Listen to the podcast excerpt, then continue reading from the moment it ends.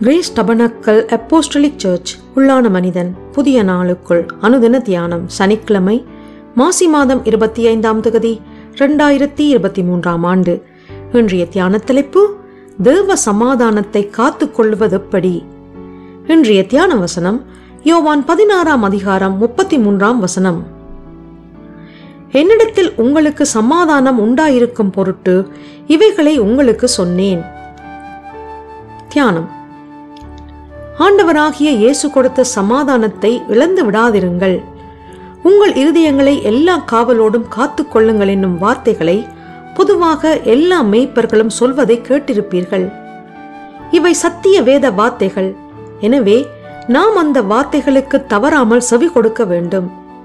ஏன் செவி கொடுக்க வேண்டும்? நாம் பெற்ற தேவ சமாதானம் ஒரு கூட்டில் அடைத்து வைத்திருக்கும் பறவை போன்றதா?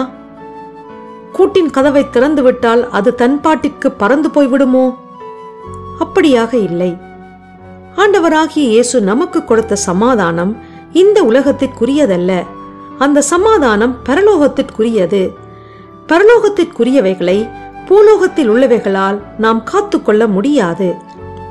தேவ சமாதானத்தை பெற்ற சிலர் தங்கள் வழிகளை மாற்றிக் கொள்ளாமல் பழைய மனுஷனுக்குரிய மாமிச இச்சைகளுக்கு மறுபடியும் தங்களை ஒப்பு கொடுக்கும் போது அவர்கள் பிசாசானவனுடைய வழிகளை தங்களுக்கென மறுபடியும் தெரிந்து கொள்கின்றார்கள்.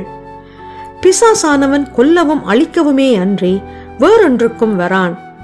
வேறு சிலர் இந்த உலகத்தில் நன்மையானது என பெயர் பெற்றிருக்கும் காரியங்களால் தேவ சமாதானத்தை அறிந்து கொள்ளவும் விபரிக்கவும் காத்துக்கொள்ளவும் முயல்கின்றார்கள். எடுத்துக்காட்டாக கல்வி அறிவு இல்லாத நாட்களிலே குடும்பத்திலே பெரும் சமாதானமும் ஒருமைப்பாடும் இருந்தது. நன்மை கருதி கல்வி கற்று முடிக்கின்ற போது தங்கள் கல்வியை மேன்மைப்படுத்தி அதனால் தேவ காரியங்களை வரையறுக்க முயல்கின்றார்கள். உலகமானது சுய ஞானத்தினாலே தேவனுடையவைகளை அறிய முடியாது. ஞானி எங்கே? வேதபாரகன் எங்கே? இப்பிரபஞ்சத்தின் தர்க்க சாஸ்திரி எங்கே? இவ்வுலகத்தின் ஞானத்தை தேவன் பைத்தியமாக்கவில்லையா என்று பரிசுத்த வேதாகமத்திலே வாசிக்கின்றோம்.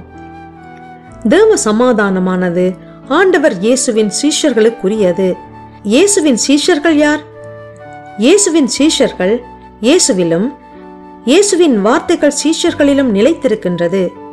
சத்திய ஆவியானவர் தாமே இவர்களோடு இருந்து சகல சத்திய வார்த்தைகளிலும் இவர்களை நடத்திச் செல்கின்றார். கடும் உபத்திரவத்திலும் தேவ சமாதானமானது இவர்களோடு இருக்கின்றது. ஜெபம் செய்வோம். ஆறுதலின் தேவனே நான் ஒன்றுக்கும் கவலைப்படாமல் எல்லாவற்றையும் உம்முடைய பாதத்திலே இறக்கி வைத்து உம்முடைய நேரத்திற்காக காத்திருக்க நீர் எனக்கு பலன் தந்து நடத்துவீராக. இரட்சகர் இயேசு வழியாக ஜெபிக்கின்றேன். ஆமேன்.